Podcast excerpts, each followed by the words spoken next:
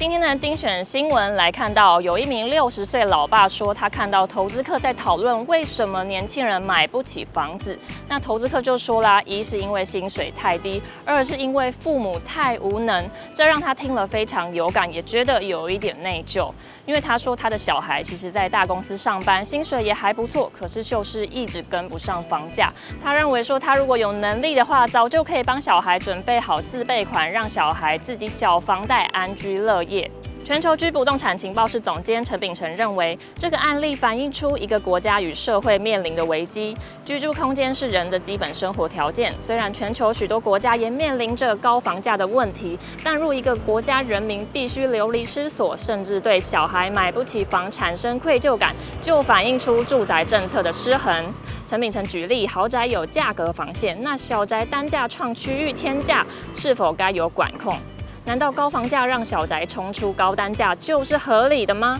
陈秉诚也感叹，劝该名爸爸，你没有对不起这个社会。反过头来，社会的观念结构，多数人将不动产作为财富增值，以及政策面向的失能，可能才是症结点。有一名网友说，他的房东最近想要出售自己现在租的地方，于是他也有心想要买来自住。就开始了谈价的过程，不过这个谈价的过程让他觉得有一点奇怪。第一次谈价时，屋主开价三千三百五十万，原先双方都是同意的，但屋主当天以房地合一税算错了，以及装潢多花了两百多万为由，想再提高价格。第二次，屋主提出房价申报三千三百万元，原坡私下给他两百元现金的要求。正当原坡还在思考时，屋主又询问是否能改成房价申报三千两百万，私下给他三百万现金。屋主这番操作让原坡不知所措，因此提出不知道有没有什么方法可以再跟屋主争取一些我们买方的好处，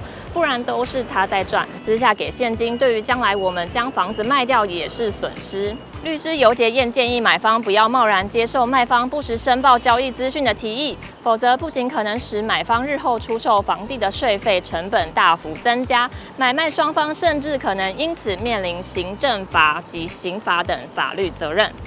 以上就是今天的房市关键报报内容，你还没订阅吗？赶快订阅！没错，就是下面那一个按钮按下去，这样就不会错过重要的资讯喽。